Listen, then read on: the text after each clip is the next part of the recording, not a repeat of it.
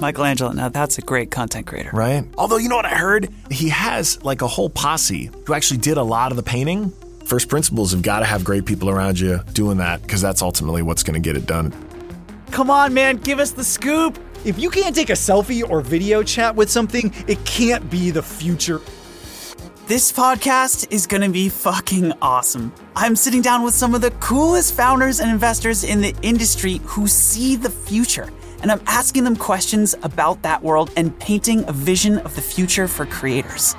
What does it mean for this next generation of creators? What do you think is coming next? And when did you realize that? I think the future of VC is like a world in which venture capital doesn't exist. If you want to look into that crystal ball and learn about the newest, most awesome products and companies building for creators, then this is the podcast for you.